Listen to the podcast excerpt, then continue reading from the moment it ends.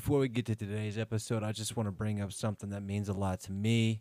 Uh, Tony Harrison, former junior middleweight world champion, the only man to ever defeat Jermell Charlo. Uh, he fights out of Detroit. He's one of my favorite fighters, and he has a gym called Super Bad Fitness. It's a nonprofit, and he uses it as a way to help the youth in Detroit, you know, in his community, to to give them something pr- productive and constructive to do. And it's very damaged right now. The roof is falling through, and it there's water leaking all over equipment, and the gym needs to be repaired so he can use it as an instrument of good back home. And there's a GoFundMe set up to help, you know, repair the roof costs and everything like that. Um, I would never ask anybody to donate money, but if you guys want to share it, post it somewhere so it could get attention. I know times are tough for everybody right now. Um, and if you need a link for that, there's going to be one in the episode description if you're listening to this on Apple, Spotify, Google, Stitcher, wherever you listen to podcast. Any YouTube videos we post, clips of any interviews, the link is going to be in there as well. In my Instagram bio, which is Shane underscore MCM, the Punchlines podcast Instagram bio, which is Punchlines underscore pod, and uh, and anything I post recently coming out from the page or myself, I'm going to include that link in it as well. And uh, you guys can follow him on Instagram, Tony Harrison. That is made in Detroit. It's all over there. Uh, let's help him out. You know, the power of love. You know, fixed communities. You know, it's one of the main things I love about boxing is just the power of the brotherhood that's inside of it, as well as from when I was in the military saw it in comedy as well. And uh, let's just do everything we can to help him out. Let him know that we all have each other's backs. Here's today's episode. It's all about punchlines. Punchlines. Don't get knocked out. We are back on Punchlines. I am your host, Shane McMurdo. I am joined, as always, by my fellow white trash compatriot, Michael Cook. Shh, young ears. Hey, But yes, fair point. you're wearing a wife beater and a Phillies hat, and it's it is not a wife beater, but if I showed you the tank top, it might not be an improvement. it's also like 11 o'clock at night, bro. I think you're you're we're we're both nailing it. I'm wearing a beanie and shorts, dude. But today's episode, we have two special guests. One, he's on here all the time before every fight. We've been grinding together, climbing together in our respective avenues. Nephew of famed legend Felix Tito Trinidad, current undefeated boxer fighting at lightweight, super lightweight, welterweight, sparring with everybody in between. Joey Barrero and a special guest, the very newborn Liam Cook, Michael's son, nine days old. Congratulations to you, buddy. Joining the father club with Joey. Not me. I mean, I might have kids, but if I do, I don't fucking know them. I'm definitely not feeding them. Oh man. But congrats to Cook. Hello, Liam. Thank you for joining us. Thank you for joining us, Joey. Just just got out of training. Another fight Yes, coming sir. up. Yes, you sir. know, last time you were on here, which was like two weeks ago, we talked shit about that dude who looked like a fucking caveman, and then you went out and knocked him out in like 90 seconds. And then he seemed like really cool about it, dude. was it was he was he a nice guy? He was honestly, bro. He ended up being a real cool dude. Like I was, I was real cool with him. I felt bad, bro. I felt bad, but I was looking for that overhand right. I set him up with the jab, and my coach told me body. So I hit him to the body, and I started noticing he drops his right hand. So I just kept going, kept going, and I saw, okay, I, I threw a right hand. He dropped down and stayed down, and then I just threw that overhand looping right, and boom, that's when that's that's. Well, as soon as I touched him, I knew he was down already. I knew he was out. Uh, yeah, he fell in like slow motion too. This shit was crazy. he was like, he's like, he got hit, stood there, and then just slumped down. I was like, Jesus. That- that's why I don't fuck with carnivals though, because that dude immediately went and like operated a Ferris wheel or something. But yeah, you beat his ass. What are you 10 and 0 now or 11 and oh? 0? uh, I'm supposed to be, I believe, 11 and 0. Yeah, 11 and 0 with uh 10 with KOs, 10 yeah. KOs. Yeah. Hell but- yeah. my fights, some of my fights are not shown on my BoxRec because for some reason these Mexico fights weren't sanctioned. So yeah, That's so bizarre to me that in professional Box track? boxing. Yeah. Bro, I- honestly, they have a lot of holes. I mean, first off, have you ever seen their rankings? Yeah, yeah, I don't I don't get into pound for pound rankings either. By the way, Dude, I get asked all the time by guys, when are you guys going to do your pound for pound list? Like, first of all, it's a fake list, and all you're going to do is shit on it anyway. Like, that's the whole point anybody ever wants to do when you make a pound for pound list is so somebody can be like, "No, nah. Lucky you, bro. Punchline's Twitter's got one. Oh yeah, I fucking hate you so much. I gotta update it though. You just made me look like a shithead. You know that? Thanks for reminding me. I'll update it. Let's start some fights, bro. let's just fucking let's put Joey on there. Let's make Joey number six. Yo, straight up above Canelo. above Canelo now. Above Canelo now that now that he got pieced up. That's the whole thing now. Like, where do you? How far do you drop a guy who you know clearly is a top three talent, but coming off an L?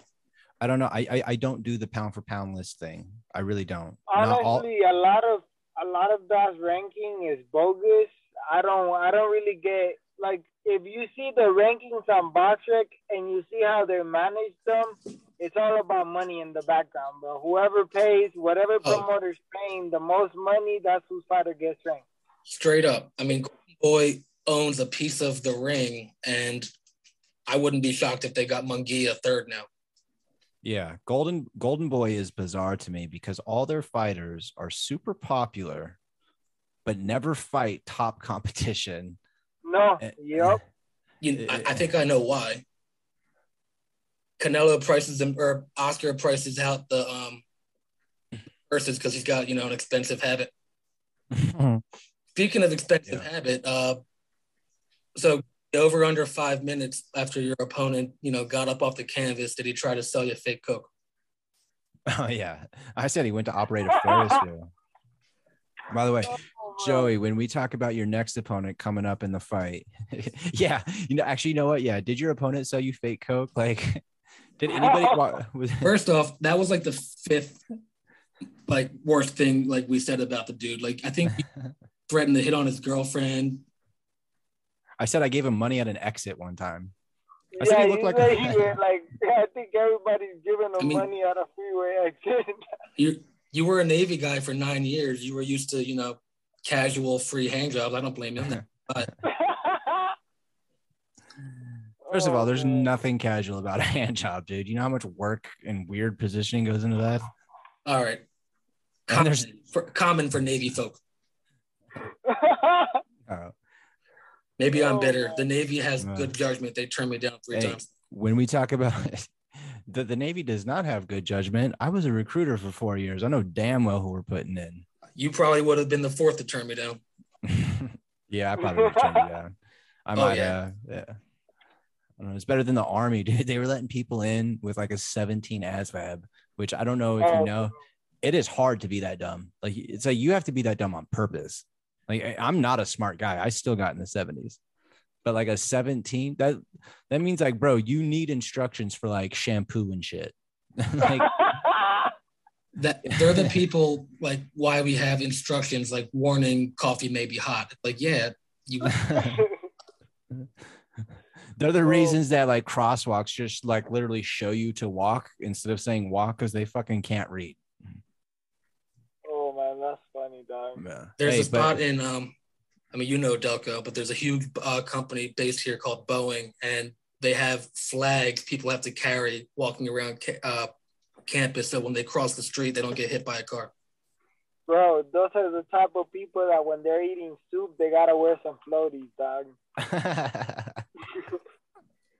mean, bro, let's just say I wouldn't be eating soup in this tank top. oh my god.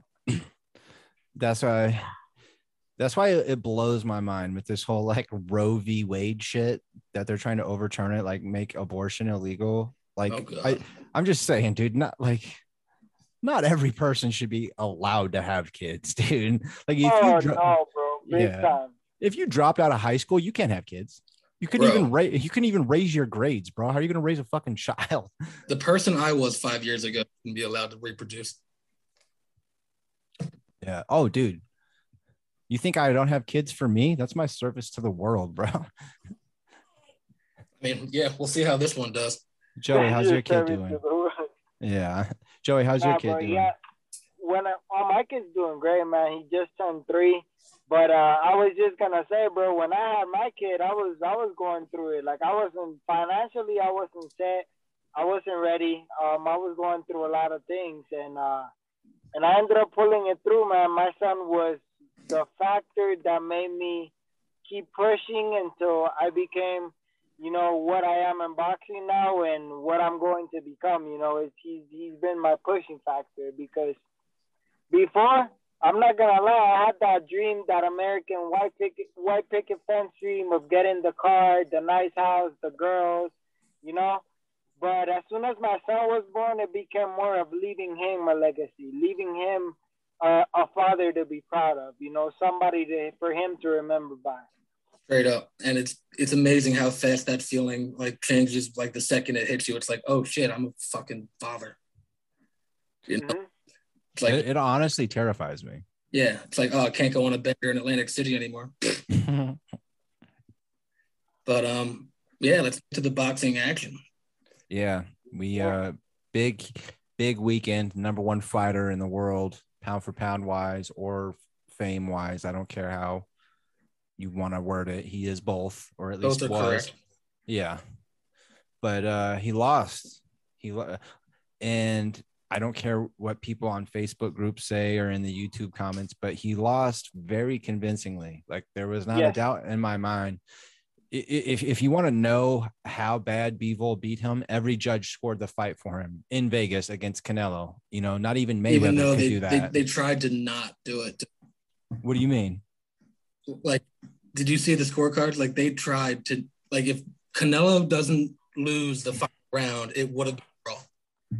Uh, if he doesn't lose the welt round, They all gave Bivol the 12th round, but it was 115, 113. If they didn't give Bivol the 12th, it would have been a draw.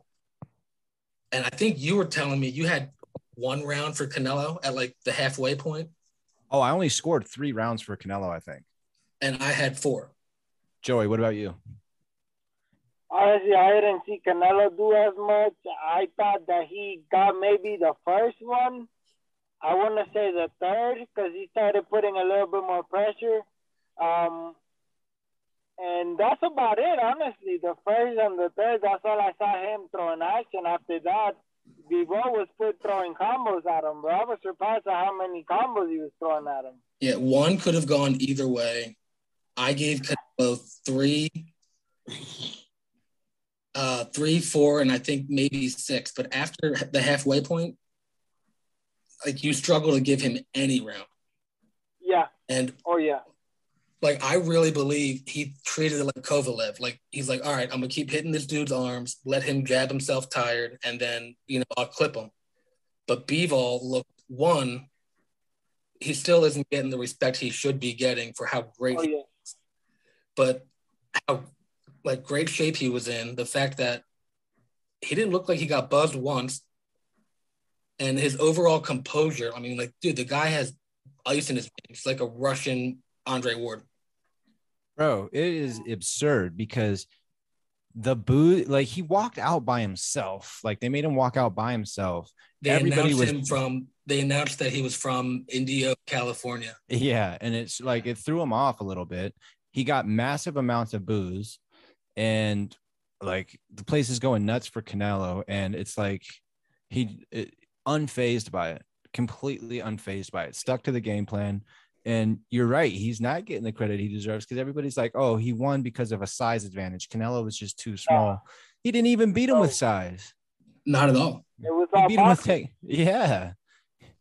Even when um he would get himself on the ropes and Canelo would throw at him. Canelo kept throwing that right hook, but it was like after that, Bivol would be like, okay, well, I'm gonna move back and then I'm gonna throw these five shots at you.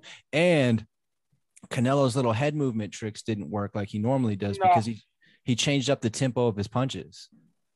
Watch this. When was the last time you saw Canelo against the rope backing up? Golovkin, yeah, first Golovkin fight. and that's it. That's it, bro. And that shows you how much pressure and how much boxing. Because it wasn't Bivol is not a powerhouse. He didn't hurt Canelo, but he outboxed the heck out of him. Bro, his counters inside, like the guy is skilled as shit. And I really believe, like stylistically, Bivol may not do to better Beterbiev what he did to Canelo. But I think Canelo beats most of 175. It's just Bivol's style and how much, you know, Canelo's naturally what, like five eight? Yeah. yeah, he's not big. And the fact that Bivol can box that well and Canelo's unable to really bully him, it's like I don't think he wins the rematch. I don't need. Speaking of the rematch, you see, Bivol said, well, apparently Bivol said he wants to fight him at 168 for Canelo's belts. He's like, we can do the rematch, but we're doing them for your belts at, at super middleweight. I asked Joel Diaz if this is true. He said he didn't know. So I don't know how true that is, but that's the report that came out.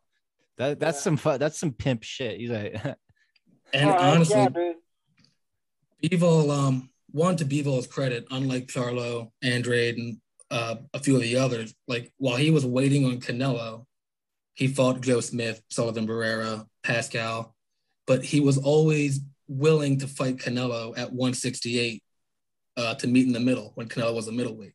Right. Bivol is Canelo looked heavier fight night. Yeah, he was thick, bro. And Bivol, according to um, not Joel Diaz, but a guy in his corner, has never weighed more than 190 on uh, like after rehydrating, which means for a light heavy, Bivol is very small. Yeah. I don't, but he's just, I don't know. He, I knew he was going to do well. I always said he was going to do well, but he fucking so technical, bro. So, and like, yeah, he was smart because he would throw that one, two, one, two, and then he would change that it up. He would throw, a, yeah, but then, but against, would, like, dude, he added to his arsenal against Joe Smith he didn't have that inside, you know, counter roll with the punch, catch him on the break. Like he looked phenomenal, like up close with Canelo trying to bully him. Like he out countered a counter puncher. And yeah. I really thought Canelo was banking on, all right, I'm gonna wear him down and he'll slow down late. But Canelo guessed in like the ninth and Bivol was unfazed. Bivol was also going to the body too which Canelo did not do. No.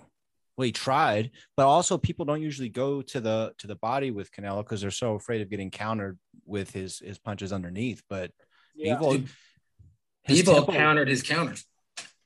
Yeah, he set him up. Did you expect that, Joey? Did you expect him to be so sound as he was? I knew that he had over 300 amateur fights. I knew that that was going to come into play. I really didn't think he was gonna outbox Canelo like that. I honestly thought Canelo was gonna show a little bit better of a quality of a fighter, you know. But when I started seeing how the fight started going after the fourth round, I started realizing I was like, man, what's wrong with Canelo? Because Canelo started how he usually starts, at a slow pace, you know. With every big fighter, starts at a slow pace and plays cash up at the end I feel like uh, one thing my coach told me, and and I've been thinking about this is the strategy Canelo came with. It was a hit or miss strategy. It was a strategy that they came in prepared, and if it didn't work, it's not like they could abort it and readjust. They would just gotta play it through and hope that it works towards the end of the fight. There was no plan B. Actually, the the only thing he did that made me that showed me there was a plan B, if you even want to call it that, is when he started languishing against the ropes, inviting Bivol in, just hoping to catch yeah. him with a counter, which was yeah. just like to me just showed desperation a little bit. Uh, but he was clearly getting frustrated. He was like he would get hit in the middle of the of the round. It wouldn't hurt him, but he would show frustration on his face. He would like shake his head, bite down on his mouthpiece, or when he was like lifting Bivol up in the air when he ducked under, like clearly yeah. out of front. He like he was he was letting he it get to him. That's what surprised me more than everything else. I'm gonna tell you now. Where did you notice that same frustration? Against Lara. Oh, Oh, Oscar against um Shakur. Yeah. Shakur. You think Eddie's getting some lazy? hmm Now I'm gonna tell you where that comes from. Inexperience from a coach. Eddie Reynoso is a great coach. Don't get me wrong, but you got somebody like you're coaching against somebody like Joel Diaz that's been in the game for years, that were multiple world champions, and has that type of caliber and that experience in that in that head of a game. When you got Eddie Reynoso, that he's becoming big because of the fighter he has, but not because he's made fighters. Right. Yeah, because it's not like he made Valdez. Valdez switched over to him.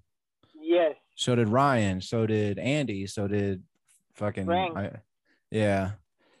Damn, that that's a good point. Yeah, that that's almost like uh like I, I know you don't watch football, but a few years ago, Sean McVay, he coached the Los Angeles Rams and they had all this offensive talent and everything that they got in the offseason.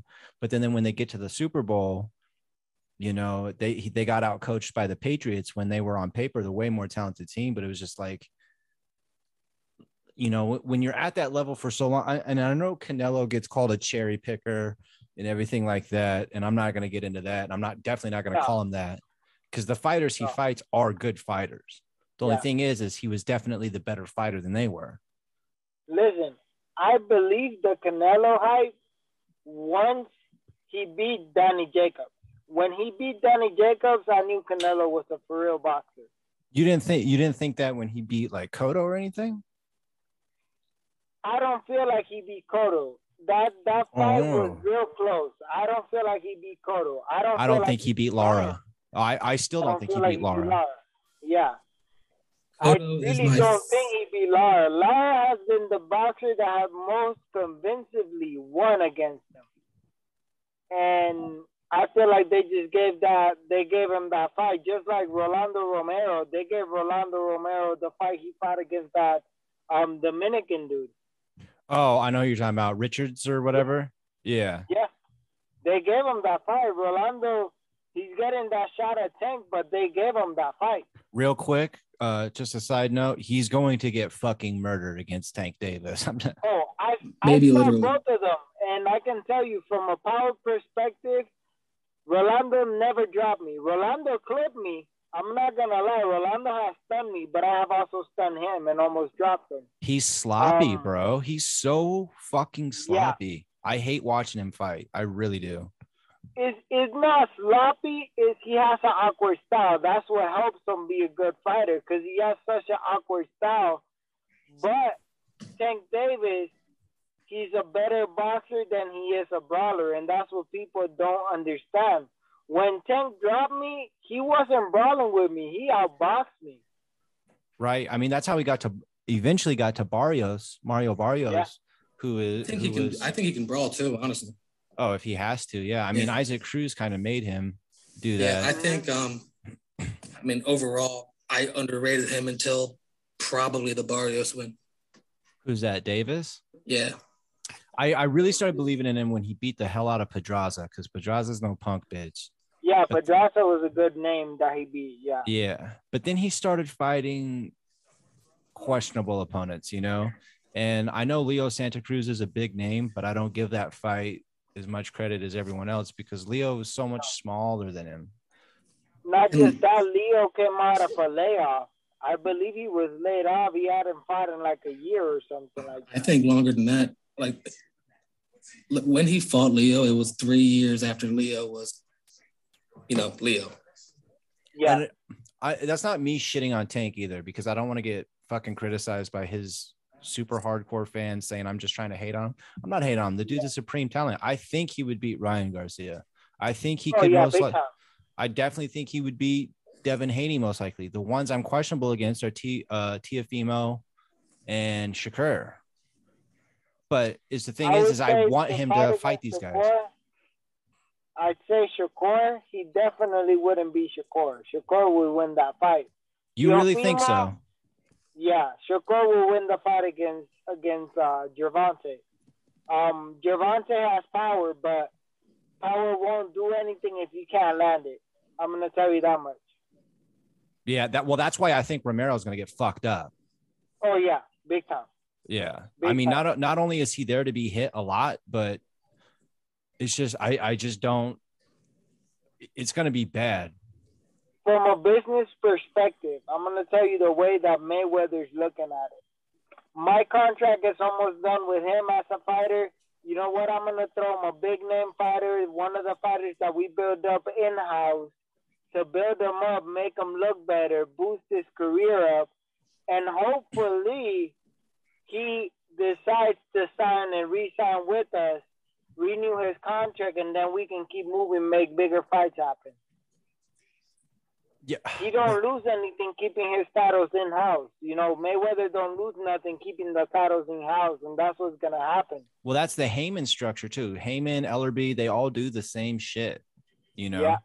That, but it's like eventually though it, it, that weight class is so goddamn frustrating because everybody's either on a different promoter or different network or they're just divas but all of them Yep. and it's like i think the top two I, are still fuck i just forgot i just remembered loma. Like i don't know there's too many people at that fucking weight class not fighting each other. That's all i'm gonna say. And then shakur shakur is coming. Shakur is coming quick. But that fight tank davis is fighting on the 29th against romero this week in the 14th a fight we talked about before a fight i'm excited for charlo versus castano 2 the rematch of the the Yeah. fight that was a draw last week i know we talked about it last time but we've had some deferring opinions between Luke Thomas of Showtime Sports, as well as former welterweight champion of the world, Kermit Cintron. They both think Charlo is going to win or has the most like likely to win, but it all depends on which Charlo is going to show up. Because in the last fight, as Luke said, he was too accommodating. He let Castano have too much ground, which I completely agree with. And he's got to be a little bit more aggressive this time. Whereas Kermit Cintron thinks if Charlo goes out there looking for the knockout, he's going to lose. What do you Oh, think? I agree with Cintron. You don't look for the knockout. That's one thing that all the world champions that I spar with, work with, they always tell me before a fight. The knockout comes by itself. If you're looking for the knockout, you're gonna get knocked out because you're gonna start becoming predictable. Just looking for punches that aren't even there, trying to create opportunities or openings that aren't there, and that's how you get knocked out. Um, I definitely see Castano bringing a good fight, and I'm gonna tell you this much: if Charlo tries to brawl against Castano's awkward style, he's gonna go to sleep. You think you think Castano has enough power to put him out? Yes, with the awkward style, because it's not that he has power. It's not that Castano has like incredible power. No, it's the fact that he's gonna catch him with a punch that nobody's gonna see coming, and those are the punches that knock you out. It's the punch that Because Uh, he throws see. in volume. Yeah, So you can get yeah get clipped in an exchange. I could see that, especially because he's a great body puncher. He is very good at going to the body. If you can if you can get Jermell's hands to drop a little bit, Mhm. you know, putting in some work in the body, I could definitely see him catch him in exchange. Jermell's just in fucking great shape, and he's a very committed athlete. And I think Yeah. he's taking it personally, not even because he's just, I think you just said it. He's such a good athlete. If he uses that in the rematch, I think he should win. I think he should be slightly more aggressive than he was last time, or at least more resistant, because he, like like I, he was just letting Castano come in. He was not offering any like Castano was putting in a lot of work because Charlo was letting him come in. If Charlo Mhm. just offers a little bit more resistance and and and and is the fighter we've all seen him be before, I think he can get Castano out of there. I really do. I think You he know got. what it is, though. You know what it is. A lot of fighters are good as long as a fighter doesn't put character against them. What do you You mean? know, as long as as a fighter doesn't give them respect, they're good. The moment a fighter loses all respect for them and just keeps coming forward, that's when the fighter gets in trouble because they're not used to somebody coming to them and not giving them that respect. You know, and you got to think a lot of these Mexican fighters, they bring a lot of Mexican opponents. They're not coming in to lose. They look at it as an opportunity. Man, I beat this guy. I don't have anything. I'm gonna become rich overnight. You know, a hundred thousand dollars for us is not a lot of money, but for them, it's like almost a million dollars, a million pesos. Right. Tell me what you think, So- Joey. I really believe with Jermell, maybe Canelo now, and Thurman recently, Charlo's won impressively so frequently lately. Like he unified with the knockout with a jab. He's knocked out a lot of his opponents. Oh, you talking about when he knocked out Rosario?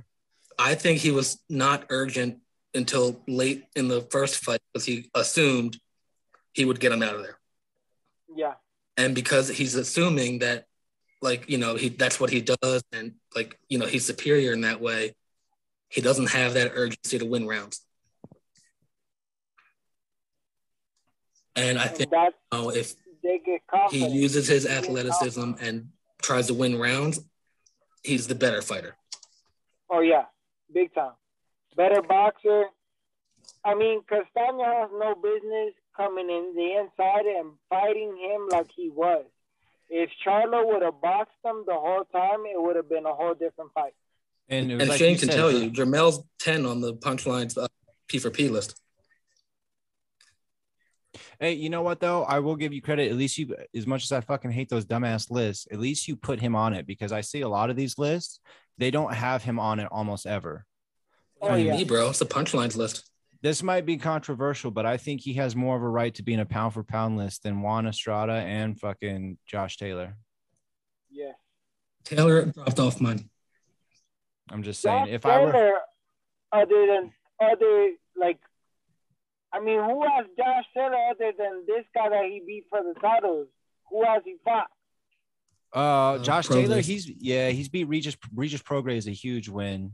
It's I think he has controversial a lot another of one too Um, yeah, he beat uh he beat Ryan Martin, he beat Ohara Davies, he beat um oh, man, who did he beat in the semis of that that world boxing super because he fought Ryan Martin. I want to say he did did he fight Baranchyk? Did he fight Ivan Baranchyk? that's it yes Yeah, he knocked out Baranchyk, but so did Prograis, so did Montana Love. Abel didn't though. I wish Abel knocked him out. I love Abel, but uh fucking Joey might knock him out one of these days, dude. Um speaking of up and coming fighters though that are on fire right now, I think is the future number one pound for pound fighter in the world. If not him, Shakur Stevenson, but he's also fighting this weekend.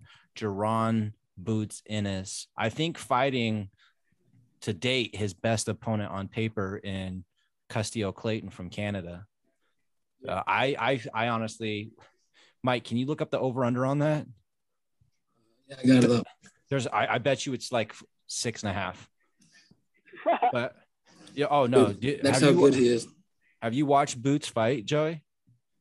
yeah, What do you Yeah. think? He's a bad motherfucker, huh? he's oh big time, bro. He's he's he's clever. I'm gonna give you this much. He's clever. He's a clever fighter, and the way he boxes, bro, it's it's something.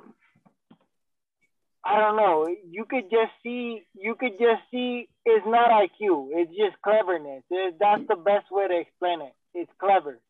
for But boots it's like it's it's so hard to explain how he fights because he's sleek, Yeah. but he's also thunderously power. He has concussive knockout power, but he Yeah. he's t- he's tall, but he can fight on the inside. He can switch hit. It's like But not 25 to just 1. that. You can think like the way he fights. You can see what he's looking for. yeah, You can see what You he's looking bet. for, but he'll land it. Even though you can see what he's looking for, he'll land it. You got to bet 250 to win 10. Oh God, what's the over under? Uh, they don't got one yet. Hmm. I they're yeah, they're probably not going to set one because what's The Charlo, the Charlo fight is essentially even. really what are the odds on that one? Minus 190 plus 150, about the same as uh, Taylor Serrano. Oh, that's man. Well, I mean, the last fight was super close, but I think Yeah. I think once Boots, I think Boots is a future like top five pound for pound fighter. In my opinion, I think he's going to be number one. But Yeah. Do you do you think anyone in that division besides like Spence or Crawford? Do you think anyone can beat him? Because there's two other big guys. Virgil Ortiz is a big name coming up. Uh, Conor Benn over in England. Do you think either of them can beat Boots? No. No, me neither.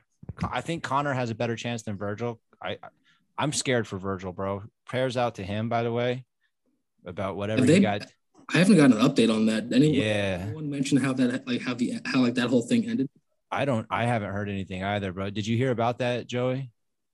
No. Virgil Ortiz, he he was supposed to fight a few weeks ago. Yeah, it got canceled because he ended up getting diagnosed with something. But Oh damn. I I don't know if he's ever gonna fight again or what. But I hope so. He's very talented. Oh Doesn't yeah, beat- he's a good fighter. I, I think his days at num at 147 are kind of numbered anyway. I think he's eventually gonna have he has to move up to 154 sooner than later. But you're fighting again, fighting May 27th. Are you fighting in Colorado again? Uh no, Cheyenne, Wyoming, the Outlaw Saloon again. Oh, you're oh, so that that was in Wyoming, not Colorado. Yeah. Okay, Yeah. so in Cheyenne, Wyoming. Oh, my roommate was just there. But Uh, What what are the sports betting laws in Wyoming? what are the laws in Wyoming, dude? I feel like you can do anything. Canelo Dude, killed like five know. parlays for me. What was that, Joey? I said, I don't even know, bro. Last time I went, it was crazy. So I was like, oh man. Dude, there's like Vietnam War veterans that live in Wyoming just so they can kill shit without being bothered. Like Wyoming is fucking scary. Oh, but so you're fighting Cheyenne. Your opponent is from there. What's his name again? uh, yes. Fuck him. I don't need to know his name. Donaldo Holguin. Yeah, Donaldo Holguin. Holguin. Give me an easier name for fuck's sakes. Where's he? And it, you said he's from there. Yeah, he's from Wyoming. He's originally from Arizona, but he lives in Wyoming now. He's fighting Yeah. out of Wyoming. And then how many? What's his record? Nine and three. Nine and three or nine and two, something like that. Hold on. Um, dude, hold on. Yo, you know what's wild? what? One, they've got Devin Haney Kambosos about even, That's stupid. and they got Usyk Joshua damn near even. That's also stupid. Oh, I found this guy. Oh, dude, he tagged his girlfriend in his Instagram bio, Joey. You know the fuck- oh, dude, it's game, game on, boy. Oh, she's Colombian. Never mind. I'm out. I don't want my tongue pulled through my fucking throat. I'll be good. oh man. So, how many rounds is this fight, Joey? Um, it it was supposed to be scheduled for eight, so hopefully it goes eight. But they were talking about maybe lowering it to six because Deuce hasn't been active for like two years, so we'll see. Whatever, dude. Just beat his ass. That's all that matters. And you're fighting him at 140, same as last time. Weight's good. Sure. Now, you were offered a fight on the 21st of this month Yes, sir. against Jamel Semper Fi Herring, Yes, sir. and you you got lowballed like a motherfucker. You got offered what Thirty-five thousand dollars. to fight him on on, on last minute notice. For those of you who don't know, Jamel Herring, he is a former champion at 130 pounds. He's just moving up- to 135. His last fight was against a man we've talked about on this show frequently, Shakur Stevenson. He trains with Terence Bud Crawford. You know, very accomplished fighter. You know, he's knocked out Carl Frampton. You know, he's very accomplished fighter. He's making his debut at 135 on the 21st of this month. And our man Joey here got offered his fight for him, and you did not take it. Why? Well, it was basically I I gave my coach. I told him, "Hey, coach, uh, they just called me for the they they offered me to fight Jamel Herring." Um, and he was like, "Okay, well, tell them to call me. Um, and we'll sit down and we'll talk." You know, and then he told me he's like, "You know what?" He's like, "They're they're trying to just offer thirty five thousand. He's like, "That that's not convenient for you. Maybe if it was a hundred thousand, I'd tell you go ahead. Let's let's take the risk." But for thirty five thousand, the promoter is just gonna take you as a B side fighter, and they're gonna try to build you up. And I called Frank Sanchez, um, a good friend of mine, and I tried to see what he was gonna tell me. He told me the same thing. He's like, "Dude, your time's gonna come. Just little by little build up and keep doing what you're doing, and let your promoter take care of you." Don't worry about those last minute calls right now because you're gonna get a lot of them because they want to get somebody with a good record, a name behind them, so that they can look good on paper. Yeah, fuck that, bro. You're like, you're not just gonna be some stepping stone for somebody. It's just disrespectful to you, and they would probably build you underneath your uncle's name.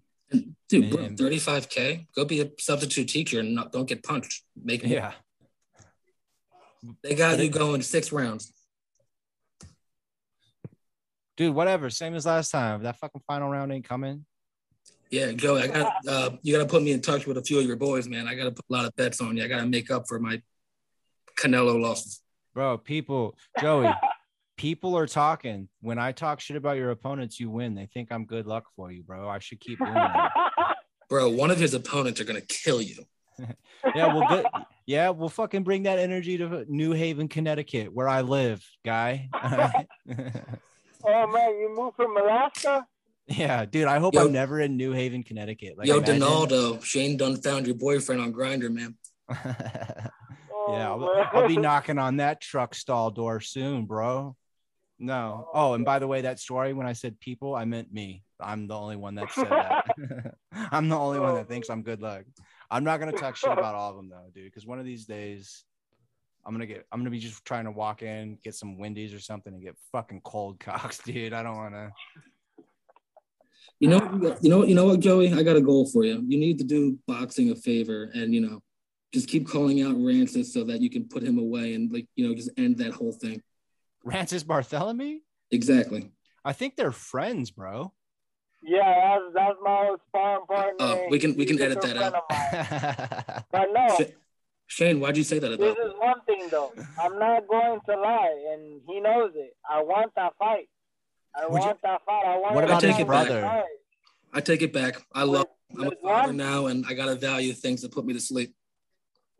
yeah, dude. Every Leduan, time I would I would take a fight with Leduan too, um, any day, you know, but I'm more interested in, in Rances because it's, it's more weight in that name. Um, Rances is a good friend of mine. Great people, bro. Nothing, you know, we don't have no beef or nothing like that, but It's just that competitive. definitely would be an exciting fight. Yeah, and it's just the competitiveness of it, bro. I think Yeah. people forget about that. People forget that as you know, boxers, and I was never even within a mile of at a competitive level as you are. But it's still like even in sparring, sparring is extremely competitive, especially if it's somebody I don't know, but even more so if it's somebody I know. Cause it's almost like it's like you got to prove your worth to that gym every day. You got to prove your worth helping these people and getting help from them. You know what I'm saying? So it's like people think that you have to dislike every person you fight. And it's like, dude, sometimes it's like you just want you don't want to hurt anybody, you just want to prove you're better. That's all you're trying to do. Yeah. So yeah, I, I I totally understand why you would, you know, want to do that, but how it could be a little weird. But that Jamel Herring fight, is that a fight you would want eventually? Yeah, definitely. Eventually, later on down the line, we would love to take a fight like that. Like I said, I'm ready for big names, um, but I'm also gonna- be smart. And if I'm gonna take a big name fight, I want at least 50-50, like where they're giving me a good month or two of, of notice before a fight. Not like three weeks out to get ready and, and fight, you know, take the fight three weeks out. You know, unless I've been in training camp this whole time, I'd be like, okay, let's jump right back on it. I don't mind. Let's take the fight, you know? Yeah, But force you to do media shit the week you have to cut weight too. After Yeah. you only yeah, after you barely got to train for it. Yeah. Yeah, fuck that. I don't blame you, dude. You know what? He bothers me so much that I don't know what weight he's at, but like you know, you're your own man. You might not want to pull the card, but the fact that promotion is shoving Ali's grandson down our throat and he is terrible. You should be hopping on TV, bro. You should be you should be headlining ESPN cards right now. Bro, I used to I used to whip Nico back when he was at City Athletics before he was pro. When he was amateur, I have pictures with him in the amateurs and everything. I used to whoop him, bro, all the time in sparring. Is that that Sean Um, Paul looking motherfucker? Yeah, The the Ali's grandson or whatever? No Yeah, disrespect. Nico I'm just Ali. saying I have never watched him fight. I've seen his clip. I uh I I don't really. Wa- I've never watched him, but I know who he is. But you used to beat his ass, Joey. Yeah, back back in City Athletics. Bro, yeah, what? Yeah, they need to start pushing this. I, I know you're your own man and you want to be you, you, but they need to start pushing this Tito shit, bro. Dude, Puerto Rico needs it now, dude. I'm. T- I said this last time when I interviewed you. I like who's the young cat, the dude that just the 19 year old that just fought on. Um, Xavier. yes, I like him a lot. Xavier. I do not like Berlanga that much. And No. hey, I have a question too. Well, go ahead, go ahead. Say what you said. I'll ask it Oh, go after that. So, so Berlanga you're- to me. Oh, go ahead, go ahead, bro. no, no, no. Go I ahead. got you. I got you. I got you. I got you.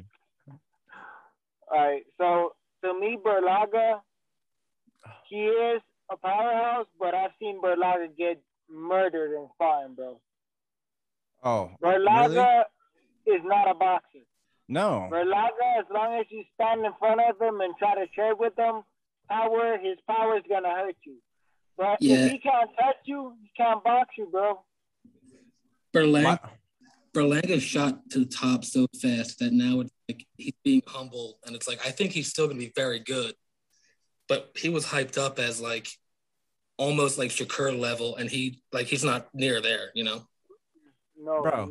No, they had it. They were they were trying to crown him as the, the next face of Puerto Rican boxing. The next Trinidad, bro. I was Yeah. like, what the heck? are you gonna? Well, they always do Crown that, you know. They got lucky. They went Trinidad to Cotto, who's my all-time favorite, and Yes. then And Go Carter was a great fighter. they always try to label fighters the next Cotto now, whether it's Machado, Verdejo. Um, uh, there was another one in there too, but like Oh, those the are ki- scary fighters. Yeah, and then my boy Berlanga though, my boy Anthony Sims beats the shit out of him. From old school Kronk fighter, like 17 not time Golden Glove national champion.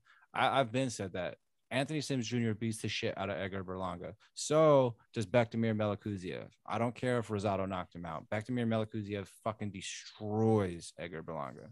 But it's like I, I got a question for you, Joey, because Miguel Cotto, your uncle Tito, they're from Puerto Rico. Like they grew up there. Yeah. So, but so it's like when these, you know, Puerto Ricans get pushed to be big, but they're from like New York or they're from Miami or like uh, Danny Garcia. Like he never latched onto the Puerto Rican fan base that much, being from Philly. Do you? Do the Puerto Ricans like kind of look at the ones from America differently than the ones actually from Puerto Rico? Yes. So the ones from New York, Puerto Ricans call them Nuyoricans. they're not Puerto Ricans. They're Nuyoricans, and they don't really look for that respect. They don't. The reason why they don't give them that respect is because of the lifestyle you live in Puerto Rico. You live the way you grew up in Puerto Rico. People think, oh well, it's American base or it's a it's a U.S. territory. You look at Puerto Rico, they treat us just like they do Mexico. The same way. Uh, food is expensive. Everything's expensive over there. Um, same thing. You see little kids selling candy, selling food just to get by, to help their parents. It's a little bit better off in certain parts than Mexico, but uh, but that's the thing that Puerto Ricos they can't relate to that to them having that hunger when when you're fighting out of here out of the states they're like well what do you know? Like you haven't been through what we went through. You haven't represented us the way that we know you know the way the, the way that we want to. That's why they look at a Miguel Cotto. They look at an Ivan Calderon. Um, they look at a Felix Trinidad all these fighters that came from Puerto Rico. They look at them way different than they do these guys now. Yeah. the- a great example also was um, a Philly guy that you know I'm a fan of, but a lot of people didn't like, and Puerto Ricans don't like, is uh, Danny Garcia yes because he would rep the Puerto Rican flag, but had never lived there, and it's like he was never embraced by their fans, and he fought there once and robbed Herrera, and the Puerto Rican fans were cheering for the Mexican. also, have you ever heard him speak Spanish? Danny, Have you ever heard him attempt to speak Spanish? It's fucking bad. C C C C C. It's like he doesn't know. He he can't speak Spanish, bro. But oh man but I, you know what though? Oh, dude, do you think oh, we should get Angel on here and just see if we can piss him off and see if we can get him to talk shit. I've talked to him twice, and I every time he's done talking, it's like I don't know if you've seen the movie Walk Hard. The Elvis and it's like, what the fuck was that guy What the fuck talking was about? that guy talking about? Yeah. Oh, dude. Speaking of Walk Hard, Jack White did such a great job playing Elvis Presley. But bro, when COVID's over, and walk from my office to the DSG gym. So, you know, we can get him on. dude, I would love Angel Garcia on. He's so funny. But Joey, Danny don't live there anymore. oh well, Joey, Yeah. How important is it to you to become the next face of Puerto Rican boxing? Because it is a possibility, or to become one of them to give them hope right now. Because it, it's it's not more of it's a possibility. It's going to happen. Um, it's going to happen. Um, it's just a matter of fact when I get a big fight. Um, I'm definitely excited about it because I want to bring back that excitement that my uncle brought to Puerto Rico. You know, where they would pick him up at the airport, they would celebrate. You know, the governor, Puerto Rico's government, everybody would go out of their house and meet him at the airport escort them all the way through the city, you know, through the island, and people love that, you know, and and I want to bring that excitement back to Puerto Rico, but not just to Puerto Rico. I also want to bring it back to Mexico. You know, that same excitement when Juan Manuel Marquez fought, when they saw all these big Mexican fighters fight back in the day, Julio Cesar Chavez. I want to bring back that excitement to boxing. the know, Morales Barrera days, Yes, you know, and, Margarito, Angulo, all them, yeah. And the thing is, I bring two aspects that boxing doesn't have right now. They don't have a Mexican fighter, a Puerto Rican Mexican fighter that can represent both the flags, you know. And I tell people I got the heart of a Mexican, the skills of a Puerto Rican, but I'm blessed to be American. Yeah. And you train with a fuck ton of Cubans too. So it's like Yes, you got sir. all of it. You got all that shit going. Um before we get you out of here, we got to wrap up here pretty quick. It might just me saying bye. I know Cook's taking care of his son and everything. But so you got I this apologize, Joey. I got baby problems. yeah, he knows how it goes. I don't. I'm- Only problem I have with kids is cleaning them off myself when I'm done doing shit. I'm, but- I'm new but- to it, and I'm I'm on, I'm the one on the East Coast. Yeah, but dude, that's that's your fault for being a bad person. Okay. Bro, I'm raising a child that has half my scumbag DNA. Yeah, you're probably like the only guy on your block that still sees his kids. So Dude, my baby was my baby was born with a like sublime or slightly stupid T-shirt on. A kid, pro- with the exception of the guy who's probably gonna hit his kid way too much after the Sixers lose this round of the playoffs. dude, I'm five foot. Well, one, I'm not an NBA fan, so we're good there. But don't bring up like you know, the Phillies or the Flyers. I'll you know I have to go on a bender right now. Bro, why are Philly sports fans so shitty? And do you know The anything about them, reputation's Joey? overblown. Joey, do you know anything about this? Tell me what though. Go ahead. okay. Why? All I know is, you know, and this is a long time ago, man. I'm talking about when Fernando Vargas started training uh, Gabriel Rosado. And Gabriel Rosado, he told me that they give barely any love, man. That they really don't give any love out there to him. So You know, I can imagine. Honestly, Yeah. it's true. It's true. Um, a lot of the Philly fighters do better in Atlantic City, which be, that was because in the '90s and uh, 2000s, like Bernard Hopkins and um, Arturo Gatti's from South Jersey, so they were the big draws, and they would fight in Atlantic City. Atlantic City is dead now. Um, bad for Jersey, great for the world. But Brooklyn, for a while, took over like, boxing hub on the East. Now they're gone because of COVID the last fight on the East Coast was um not counting Florida because that's not even a a place worth mentioning. The last Or New York. fight on the East Coast was um I think Kambosos Loma. Well, they just or, Kambosos Tio. well, they just did um Serrano Taylor at MSG. Yeah, I meant before that. Oh, okay. Um Yeah. Yeah, fuck, I I don't think know. you're right. Kambosos and Teofimo, yeah. Yeah, like there really aren't any cards anymore. Atlantic City's dead. Um, Philly, I went to. I've been to like eight fights there. Two of them were amazing crowds. Uh, the one was Tevin Farmer, Jono Carroll, with with Gabe Versalecki and Katie Taylor on the undercard. Um, the other one was um, Matthysse Provodnikov. Okay, yeah. Well, that was a Batista sick is ass a great fighter, man. So is Batista was a Provodnikov. And also, like, you, like you're right though, Philly doesn't sell because Philly doesn't market. bro. Town. You know what kills me though is like Vegas is called like the fight capital of the world, but Vegas crowds like unless it's a huge fight, like if one of the guys who like if somebody who has Like- fans that travel is fighting, not counting Canelo.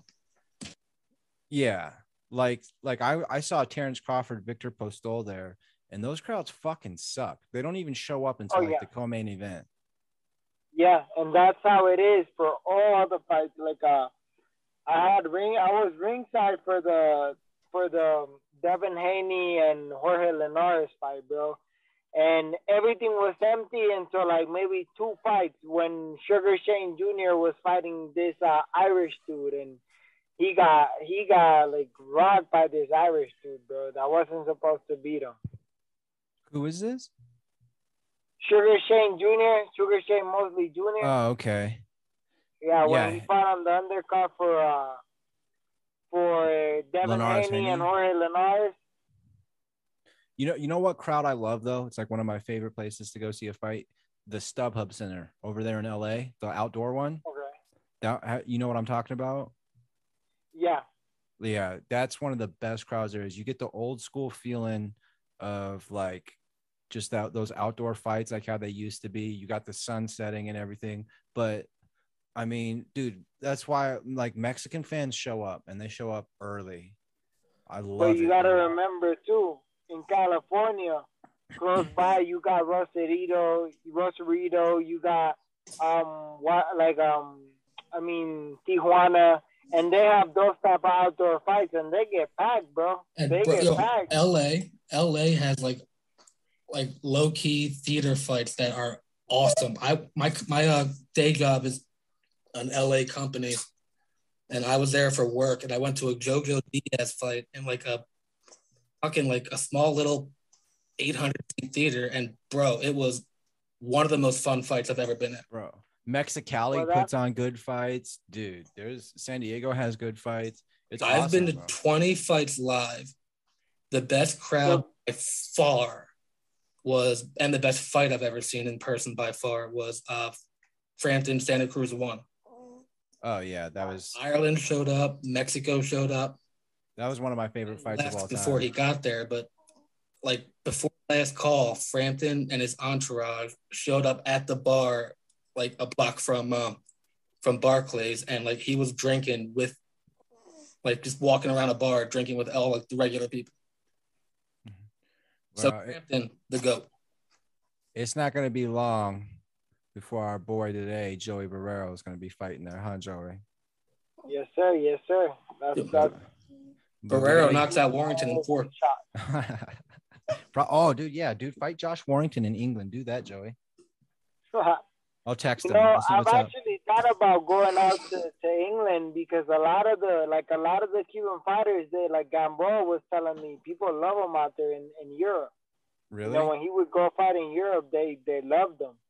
So I was actually thinking about that actually for a while. Honestly, before when I was in uh in the training camp with Linares, I got offered at that time my wife was pregnant, and uh and I got offered the opportunity to go with uh with Mr. Honda, um Linares' promoter at that time. They were willing for me to pay a flight and pay a stay for me to go out there and debut as a pro in Japan. And I was going to, but my wife was pregnant and I couldn't just leave her because I couldn't take her with me at the time, you know. So I decided to stay back and and go through with her, you know, help her out through the pregnancy, and I just decided to find an opportunity over here and make my own way. Well, I don't think you're far from there, bro. I really don't. I think, by this time next year, when we'll have, because we're gonna have you on probably before every fight, hopefully get this thing going. But by, I guarantee you, by this time next year, both the three of us are gonna be in completely different positions. But we're Oh, still gonna be, time. but we're still gonna be fucking with each other. We're still gonna be Heck yeah. it's ride or die to the end of days, boy. You know what it is. Sure. Yeah, I mean, this is what the fourth time you've been on, still undefeated, still more. I. Yeah, it's yeah, I think more though. I think more than five. I, I don't even know, bro. Honestly, it's been a couple. Though. It's been a good, Yeah. a good amount now. but it's nevertheless. That's what that's my favorite part about this. I love being your friend. I love watching you win. I love watching you grow, climb. Uh, I want to keep being here for you for this shit, dude. I really do. And but right now Heck we yeah, gotta get you some rest because I know how it is to train and not get some sleep. You got a kid, you got everything like that. I appreciate all the time you've given us, bro, and always will, dude. Already Nothing know, but bro. love. You guys can watch him fight. He's Joey Barrero. He's fighting May 27th. May 27th, yeah. Yeah, May 27th. In Shy. Is that a fucking Thursday? I think it's no. I think it's a Friday. Oh, I'm I'm out of it. Okay. So but it's in Cheyenne, Wyoming at the Outlaw Saloon. I'm gonna be posting Friday night, six for- rounder. Friday night. All right, a Friday night fight, old school, six round, Cheyenne, Wyoming. Check it out. I will be posting it this week as well as next week. Uh, you guys can find Joey on Instagram at Boxing Joey. Please give him a follow. Watch his career grow like we have. I'm Shane McMurdo. He's Michael Cook. His son is Liam. And our undefeated guest today is Joey Barrero. Make sure you guys wish him luck. Thank you so much. Thank you, Joey. Till next time, buddy. Thank you guys for having me. I appreciate you guys for listening to today's episode. Your guys' song this week comes from our friend down in Vegas again, Mr. Charles King, who you can find on Instagram at Charles King Music. And this is his song, Three Things.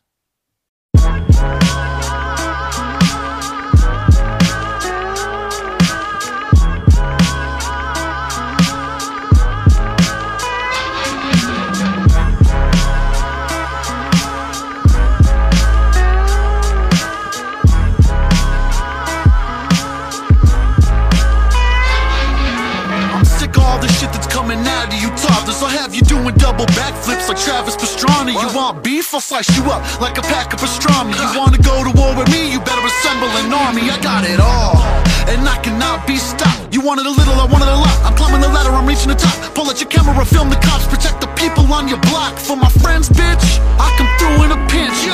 weight on my shoulders, call me Marshawn Lynch. Pimpin's a cinch, hoes get ahead inch by inch. Pack a toolie in the gutter, bro. I ain't a plumber though. You should probably call me Billy, cause I'm the fucking go. You could get stomped out or smoked, you're a fucking roach. Give you a first class ass whooping all the way from coach. I see my style got your lady soaked. I got my own, but you should probably take some notes. Check it, come on. There's only three things I need my family, my music, my weed. Check it. There's only three things I need my family, my music, my weed. Come on. There's only three things I need my family, my music, my weed. Come on. There's only three things I need my family, my music, my weed. Let's go. Alter ego, semi-evil, white as kilos, mucho gringo in Montego, make a sing high pitch like CeeLo. I'ma make that pussy mine. This is Charlie Man, this repo. I don't do that shit for me, nah. I do it for my people. Fuck the game while it's fetal and burst some independence. Now we're all created equal. Sheep will wake up and they go to nine to fives uh-huh. instead of chasing dreams and really living out their lives. You gotta swallow pride and fight through them tough times. yeah. Every diamond's in the dirt before it gets to shine. I got a twisted mind, so I twist the herb to ease it and help me unwind. I've been blowing on more trees than a wind chime in the wintertime. In a place with tornadoes, volcanoes, I spit lava, I put competition in a baby cradle. Nice, it's Charlie Madness, baby. There's three things I need my family, my music, my weed. Uh, there's only three things I need my family, my music, my weed. Hey, come on. There's only three things I